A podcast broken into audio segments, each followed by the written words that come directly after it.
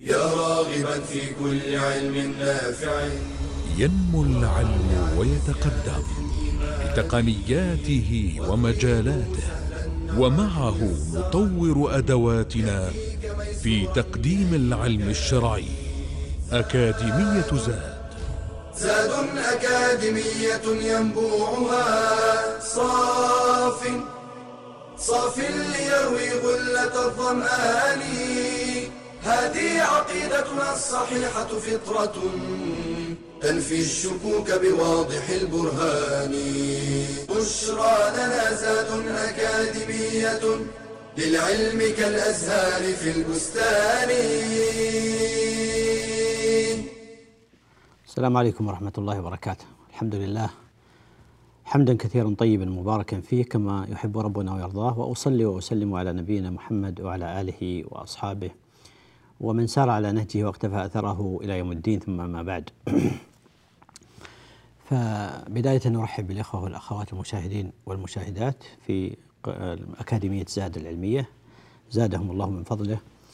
وحديثنا في هذه المحاضرة عن موضوع مهم خاصة في عصرنا الحاضر ألا وهو الحديث عن شيء من حقوق صحابة رسول الله صلى الله عليه وسلم علينا وآل بيته عليه الصلاة والسلام بالنسبة آه، لنا وماذا يجب علينا تجاههم. وهذا الموضوع لا شك أنه من الموضوعات ال- ال- المهمة من الموضوعات التي ينبغي ويجب طرحها وقد ذكرها علماء السلف في عقائدهم في آه، يعني آه، عقائدهم لأنها من الأمور التي خالف فيها المخالفون ومن منهج أهل السنة أنهم يحرصون على التميز عن المخالفين وبيان ما ضل فيه المخالفون فيبرزون مثل هذه آه، الأمور وإن لم تكن في الأصل أنها تكون من العقائد المتعلقة بالله سبحانه وتعالى.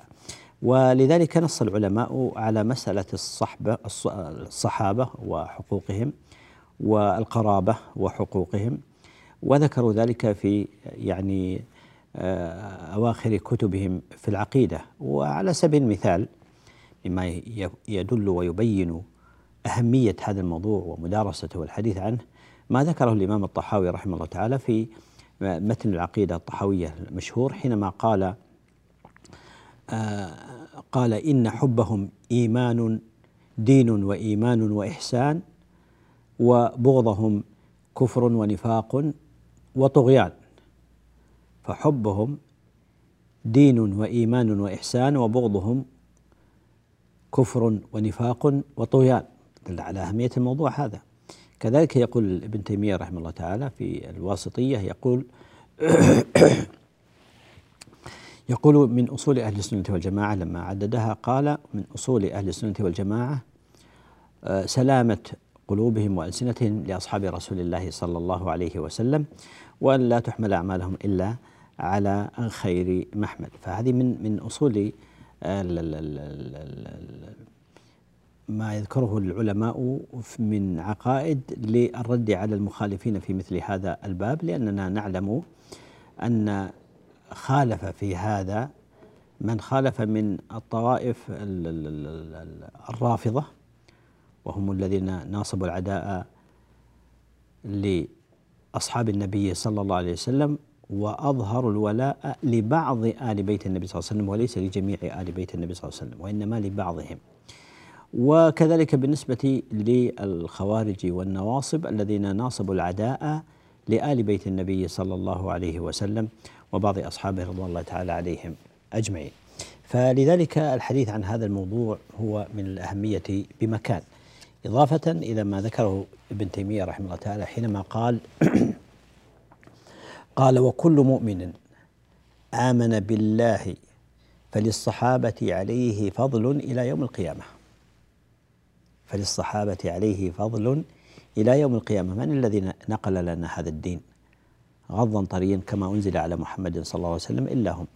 من الذي جاهد في سبيل نشره وعمارة الأرض بدين الله عز وجل؟ إلا هم رضوان الله تعالى عليهم. فلهم على على كل مسلم من الحقوق ما الله به عليم ولعلنا أن نعرج على شيء من هذا ال- ال- ال- ال- ال- الحق وهذا الفضل منهم رضوان الله تعالى عليهم وأرضاهم. كالمعتاد أول ما يبدأ فيه إنما يشار إلى شيء من التعريف في في عناصر الموضوع وهم الصحابة وآل البيت.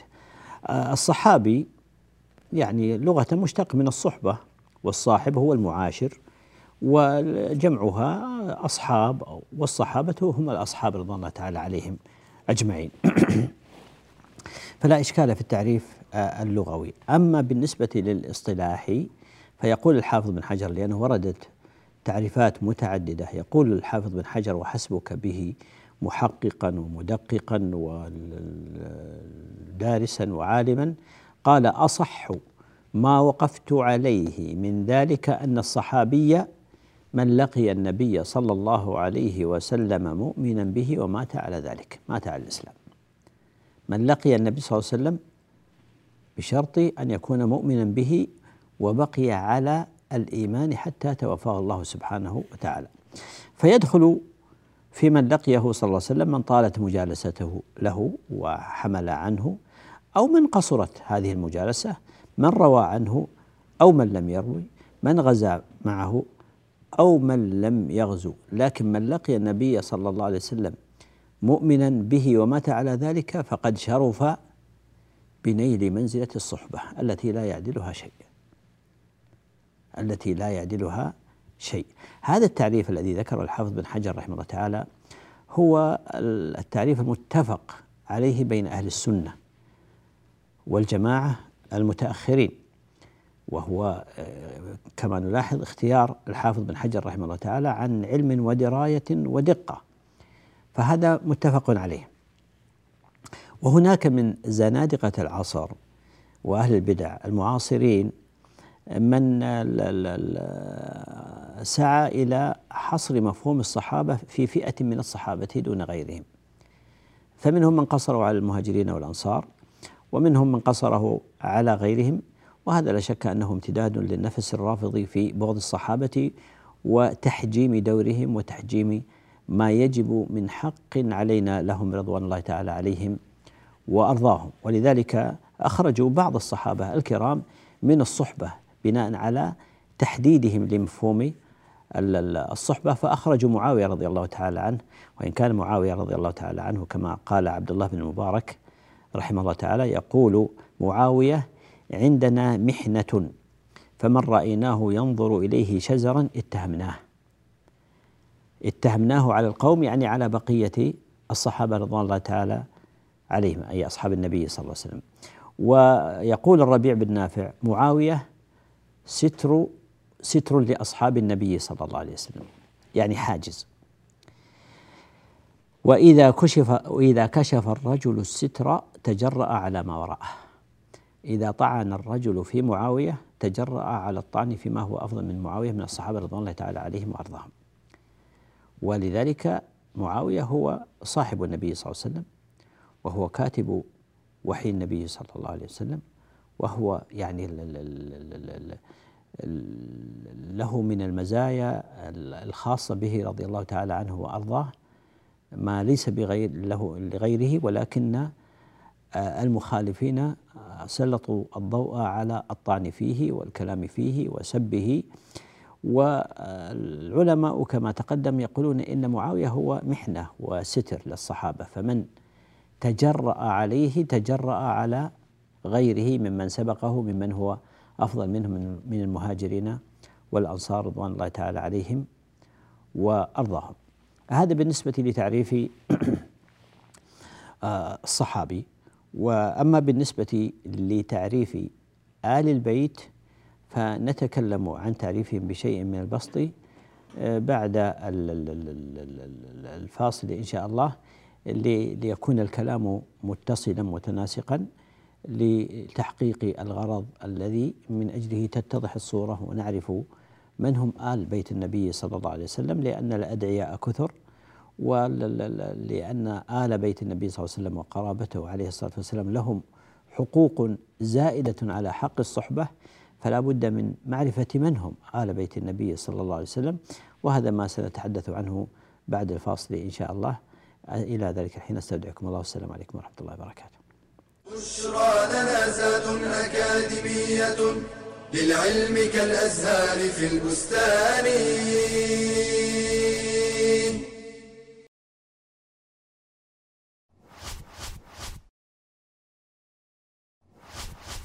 في خلوات الغرف أو في جنح الظلام يعمل بعض الناس المعاصي أو يدبرون المؤامرات وينسون أن الله مطلع عليهم فهو سبحانه المهيمن والمهيمن هو الرقيب الحافظ بحفظه قامت السماوات والأرض. ولا يئوده حفظهما. وهو العلي العظيم. وهو المطلع على خفايا الأمور وخبايا الصدور الذي أحاط بكل شيء علما والمهيمن هو الشهيد على عباده بأعمالهم. قال تعالى وما تكون في شأن وما تتلو منه من قرآن ولا تعملون من عمل إلا كنا عليكم شهودا إذ تفيضون فيه. والمهيمن سبحانه هو القائم على خلقه بأعمالهم وأرزاقهم وآجالهم. وإنما قيامه عليهم باطلاعه واستيلائه وحفظه. فمن علم أن الله هو المهيمن فليراقبه في سره وعلانيته وليستحي من نظر الله إليه. قال رجل لوهيب بن الورد عظني. قال اتق أن يكون الله أهون الناظرين إليك. ومن أيقن أن الله هو المهيمن فليتوكل في كل أموره عليه وليفوض أمره إليه. فالمهيمن سبحانه نعم الحفيظ لعباده المؤمنين. قال تعالى الله لا إله إلا هو وعلى الله فليتوكل المؤمنون. بشرى لنا زاد أكاديمية للعلم كالأزهار في البستان. السلام عليكم ورحمة الله وبركاته. تقدم الكلام عن تعريف الصحابة. الصحابي من هو؟ وتحديد مفهوم هذه المعنى وما يترتب عليه. ونشرع الآن في الحديث عن بيان معنى الآل آل بيت النبي صلى الله عليه وسلم. الآل آل البيت لغة الآل هم أصله لغة من آل يؤول أي أي رجع. وهو من يرجع إليه الشخص. وقيل إن أصلها أهل وآل بيت النبي صلى الله عليه وسلم هم أهل آل الرجل أيا كان فهم أهله وقرابته أهل بيته وقرابته. وبالنسبة لآل النبي صلى الله عليه وسلم اصطلاحا هم من حرمت عليهم الصدقة وحرمت عليهم الصدقة وهم يشملون ثلاث طوائف. وهذا أصح ما قيل في تعريف وحد مفهوم أو من هم آل بيت النبي صلى الله عليه وسلم. تشمل آه، آل البيت يشملون ثلاثة أصناف. الصنف الأول البطون الخمسة التي ذكرها النبي صلى الله عليه وسلم كما في حديث زيد بن أرقم والحديث في صحيح مسلم. وهم آل علي وآل عقيل وآل جعفر وآل العباس والحارث بن عبد المطلب. فهؤلاء البطون الخمسة من آل بيت النبي صلى الله عليه وسلم. ويدخل في آل البيت وآل البيت الصنف الثاني هم أصحاب الكساء. وقصة الكساء معروفة الذين غطاهم النبي صلى الله عليه وسلم فجمع عليا وفاطمة والحسن والحسين وغطاهم بكساء صلى الله عليه وسلم ورضي الله تعالى عنهم أجمعين وأرضاهم. وقال اللهم هؤلاء أهل بيتي فطهرهم تطهيرا أو كما قال صلى الله عليه وسلم. فأصحاب الكساء هم من آل بيت النبي صلى الله عليه وسلم وليس هم آله فقط. وإنما هم من آل بيت النبي صلى الله عليه وسلم.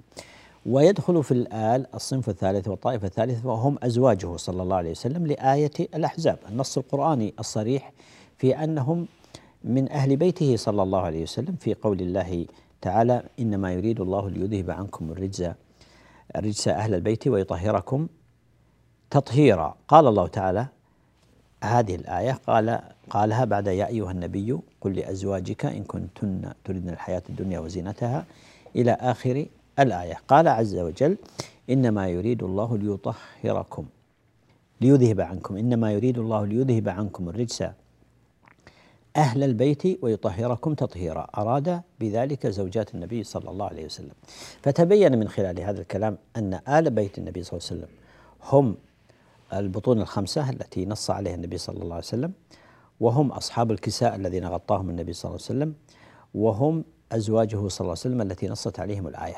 فهؤلاء الأصناف الثلاثة هم من آل بيت النبي صلى الله عليه وسلم. فقصر الآل على طائفة من هذه الطوائف الثلاثة هذا تعد ومخالفة للنصوص الشرعية والأدلة الشرعية. كما هو حال الرافضة الذين قصروا على أصحاب الكساء دون بقية آل بيت النبي صلى الله عليه وآله وسلم. هذا بالنسبة للتعريف والتعريف يجرنا إلى الحديث عن فضل الصحابة رضي الله تعالى عليهم وعدالتهم ومكانتهم وهذا الفضل يشمل الصحابة ويشمل الآل آه، رضي الله تعالى عنهم أجمعين. فصحابة النبي صلى الله عليه وسلم هم أفضل القرون بل هم أفضل البشر بعد الأنبياء والمرسلين. لماذا؟ نزل القرآن بتزكيتهم وتعديلهم. الله عز وجل قد زكاهم وعدلهم. وتواترت الأحاديث النبوية من النبي صلى الله عليه وسلم بذكر فضائلهم وتزكيته صلى الله عليه وسلم لهم ومناقبهم. والنصوص في هذا أكثر من أن تحصى لكن نأخذ منها على سبيل المثال في قول الله سبحانه وتعالى في سورة الفتح محمد رسول الله والذين معه أشداء على الكفار رحماء بينهم تراهم ركعا سجدا يبتغون فضلا من الله ورضوانا سيماهم في وجوههم من أثر السجود. ذلك مثلهم في التوراة ومثلهم في الإنجيل كزرع أخرج شطأه فآزره فاستغلظ فاستوى على سوقه. يعجب الزراع ليغيظ بهم الكفار. وعد الله الذين آمنوا وعملوا الصالحات منهم مغفرة وأجرا عظيما. لا شك أن هذا الفضل الذي نص جاء بنص القرآن هي تزكية واضحة من من الله عز وجل لهؤلاء للنبي صلى الله عليه وسلم ولصحابته محمد رسول الله والذين معه. وذكر هذه الخصال والصفات الحميدة التي أثنى الله سبحانه وتعالى عليهم بها. بل إن تزكيتهم وذكر فضائلهم لم يقتصر على القرآن فقط بل ذكرهم الله عز وجل وأثنى عليهم في التوراة وفي الإنجيل كما هو نص القرآن في هذه الآية التي بين أيدينا. من فضائلهم في قول الله سبحانه وتعالى آه، لا يستوي منكم من أنفق من قبل الفتح وقاتل. أولئك أعظم درجة من الذين أنفقوا من بعد وقاتلوا. قال بعده وكلا وعد الله الحسنى. وهذا وعد الله لا يخلف. فالله سبحانه وتعالى قد وعد من كان مع النبي صلى الله عليه وسلم قبل الفتح وبعد الفتح قد وعدهم بالجنة وهذا وعد وعد الله لا يخلف. وهذه تزكية وبيان لمنزلتهم وعظيم مكانتهم رضوان الله تعالى عليهم وأرضاهم. كذلك من النصوص الدالة على فضلهم وتزكيتهم في قول الله عز وجل والسابقون الأولون من المهاجرين والأنصار والذين اتبعوهم بإحسان. هذه أيضا تزكية وبيان لفضلهم ومكانتهم أن الله عز وجل يشيد بهم ويثني عليهم سبحانه وتعالى. كذلك في قوله تعالى لقد رضي الله عن المؤمنين إذ يبايعونك تحت الشجرة فعلم ما في قلوبهم فأنزل السكينة عليهم وأثابهم فتحا قريبا وغيرها من النصوص. فهذه النصوص كلها تدل على فضل صحابة رسول الله صلى الله عليه وسلم ومنزلتهم ومكانتهم. أما الأحاديث فهي كما قلت أكثر من أن تحصى منها على سبيل المثال في قول النبي صلى الله عليه وسلم من حديث أبي بردة عن أبيه رضي الله تعالى عنه عنه قال قال صلى الله عليه وسلم النجوم أمنة للسماء. فإذا ذهبت النجوم أتى السماء ما توعد. وأنا أمنة لأصحابي. فإذا ذهبت أتى أصحابي ما يوعدون وأصحابي أمنة لأمتي. فإذا ذهب أصحابي أتى أمتي ما يوعدون. والحديث صحيح الحديث في صحيح مسلم. وفي كذلك الحديث المتفق عليه من حديث أبي هريرة وغيره من الصحابة رضي الله تعالى عليهم في قول النبي صلى الله عليه وسلم خير أمتي القرن الذي بعثت فيه، خير أمتي الأمة كاملة إلى قيام الساعة القرن الذي بعثت فيهم ثم الذين يلونهم ثم الذين يلونهم. وكذلك في حديث النبي صلى الله عليه وسلم الدال على مكانتهم وفضلهم والنهي عن سبهم في قوله عليه الصلاة والسلام كما في حديث أبي سعيد الخدري رضي الله تعالى عنه قال صلى الله عليه وسلم لا تسبوا أصحابي فلو أن أحدكم أنفق مثل أحد ذهبا ما تقبل ما ما ما ما, ما, ما بلغ مد أحدهم ولا نصيفه. لو أنفق أحدكم مثل أحد ذهبا في سبيل الله وتصدق به ما بلغ مد أحدكم قارن بين جبل أحد وبين المد. ومع ذلك ما بلغ مد أحدهم ولا نصيفة والحديث مخرج في الصحيح في البخاري ومثله مثله في عند مسلم كذلك. حديث جابر رضي الله تعالى عنه عن رسول الله صلى الله عليه وسلم قال لا يدخل الجنة أحد ممن بايع تحت الشجرة وهم بعض صحابة رسول الله صلى الله عليه وسلم وغيرها من النصوص الكثيرة الدالة على هذه المكانة والفضل. جاءت النصوص أخرى عن السلف في بيان فضلهم نأتي ونعرج عليها آه، إن شاء الله في في حينها لكن منها على سبيل المثال في ما جاء عن آه، ابن مسعود رضي الله تعالى عنه أنه قال قال إن الله نظر في قلوب العباد فوجد قلوب أصحاب أو قلب محمد صلى الله عليه وسلم خير قلوب العباد فاصطفاه لنفسه فاصطفاه لنفسه فابتعثه برسالته ثم نظر إلى قلوب العباد بعد قلب محمد صلى الله عليه وسلم فوجد قلوب أصحابه خير قلوب العباد فجعلهم وزراء نبيه يقاتلون على دينه فما رآه المسلمون حسنا فهو عند الله حسن. وما رآه المسلمون سيئا فهو عند الله سيء فهو عند الله سيء. فاصل ثم نعود لاستكمال هذا الحديث. إلى أن نلتقي. نستودعكم الله. بشرى لنا زاد أكاديمية للعلم كالأزهار في البستان.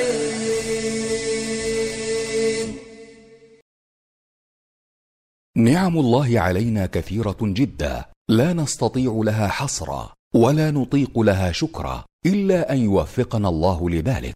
قال تعالى وان تعدوا نعمه الله لا تحصوها ان الانسان لظلوم كفار. وان من النعم ما هو معتاد متكرر ومنه ما هو متجدد. فاذا تجددت للعبد نعمه أو اندفعت عنه نقمه فيستحب له أن يسجد لله شكرا. فقد كان النبي صلى الله عليه وسلم إذا جاءه أمر سرور أو بشر به خر ساجدا شاكرا لله. وسجد أبو بكر لما أتاه فتح اليمامة. وسجد علي بن أبي طالب عندما انتصر على الخوارج. وسجد كعب بن مالك لما جاءته البشرى بتوبة الله عليه. وليس له حكم الصلاة فلا يشترط له طهارة ولا غيرها من شروط الصلاة بل يسجد ويقوم بلا تكبير ولا تشهد ولا تسليم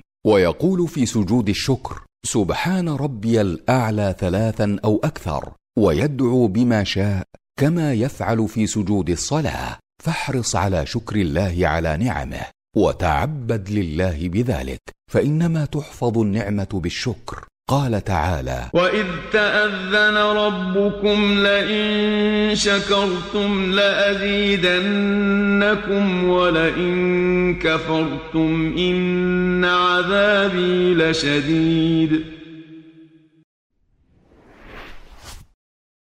بشرى لنا زاد أكاديمية للعلم كالأزهار في البستان السلام عليكم ورحمة الله وبركاته. آه، كنا قبل الفاصل نتحدث عن بعض الآثار الواردة في فضل الصحابة رضي الله تعالى عليهم وفضلهم لا يمكن أن يحصر في كلمات يمكن أن تقال في مثل هذه الدقائق المعدودة ذكرنا أثرا عن ابن مسعود رضي الله تعالى عنه في بيان منزلتهم ومكانتهم واصطفاء الله سبحانه وتعالى لهم لاختيارهم لصحبة نبيه صلى الله عليه وسلم وحمل الدين من بعده. آه، كذلك عن ابن مسعود رضي الله تعالى عنه جاء الأثر الآخر الذي يوضح جوانب وسمات الصحابة رضوان الله تعالى عليهم التي لا يشاركهم فيها أحد آه، غيرهم.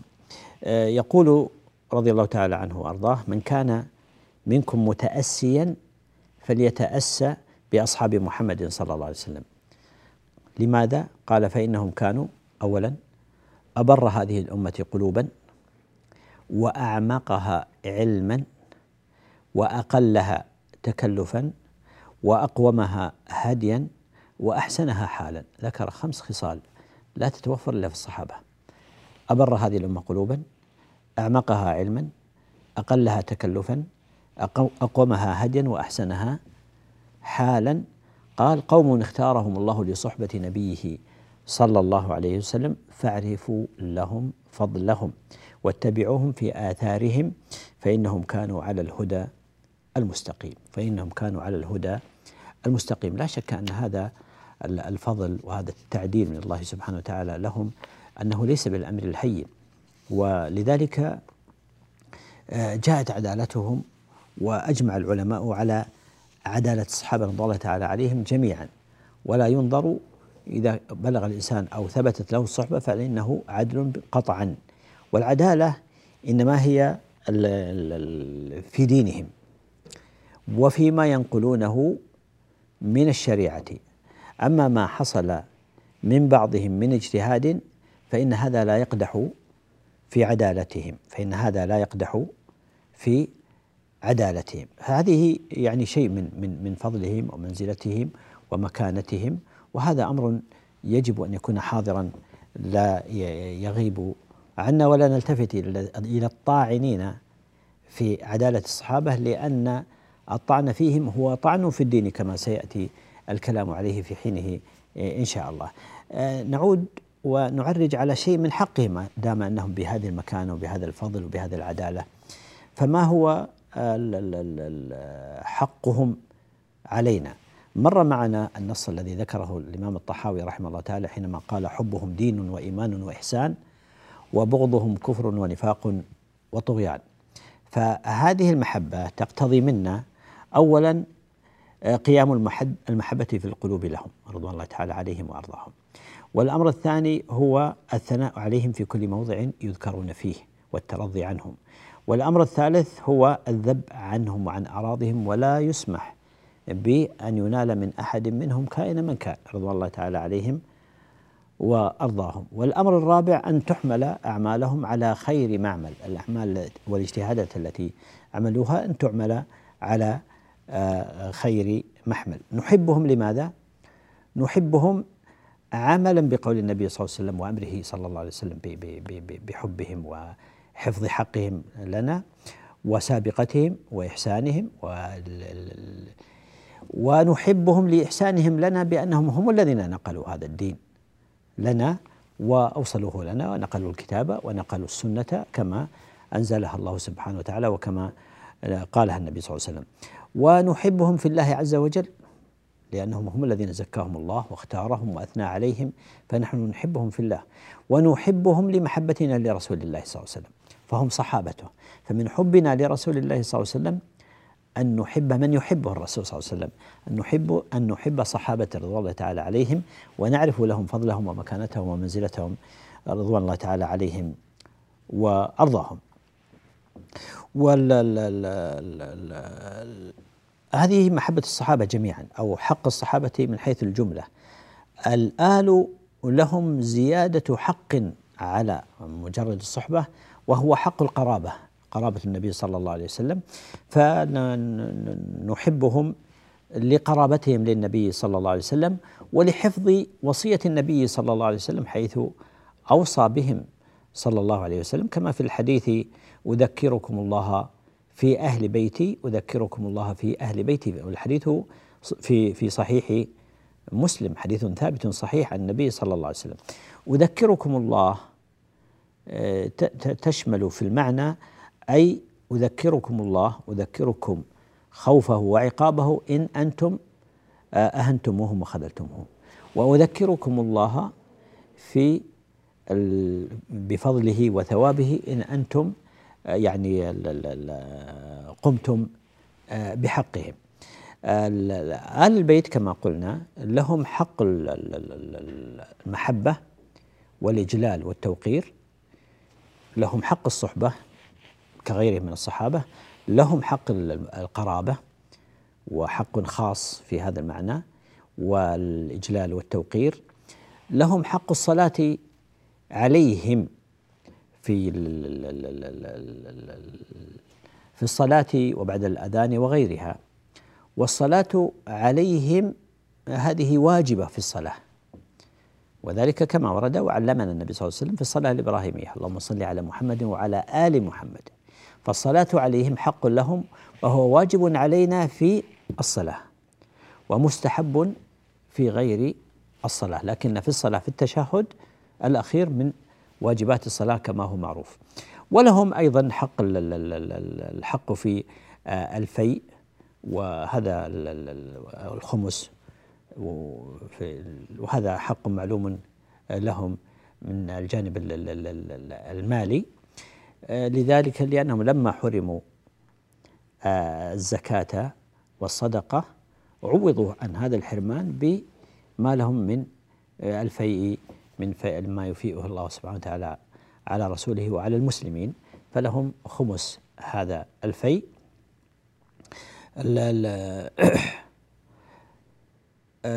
كذلك لهم حق تجنب أذيتهم والإساءة إليهم. تجنب أذيتهم والإساءة إليهم وذلك كما جاء في في قول النبي صلى الله عليه وسلم للعباس لما اشتكى من من بعض بطون قريش ساءوا إلى العباس وتكلموا عليه. فقال النبي صلى الله عليه وسلم والذي نفسي بيده لا يؤمنون حتى يحبوكم لله ولقرابتي. حتى يحبوكم لله ولقرابتي. وهذا يفيد كما اسلفنا إلى ان محبه ال البيت هي محبه في الله ومحبه لقرابتهم من النبي صلى الله عليه وسلم. لكن هذه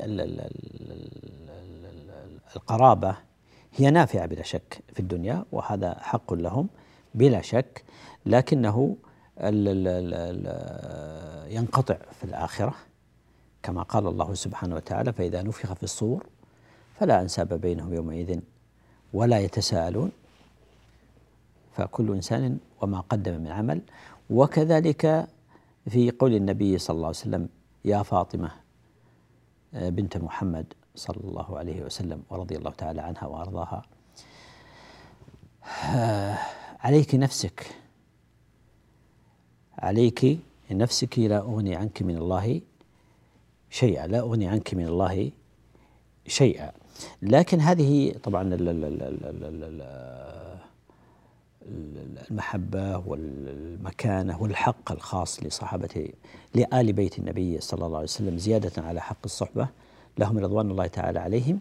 يجب أن يعرفوا قدرها وأن لا يحملهم ذلك على التكبر على المسلمين. وأن يكونوا قدوة للمسلمين في التمسك بهدي النبي صلى الله عليه وسلم وبسنته فيمثلوا البيت الذي ينتسبون إليه لا أن يخالفوا أمره فإنهم إذا خالفوا أمرهم فعم النبي صلى الله عليه وسلم يعني يسب ويذم في القرآن تبت يدا أبي لهب وتب لم تنفعهم هذه القرابة إذا هم خالفوا هدي النبي صلى الله عليه وسلم.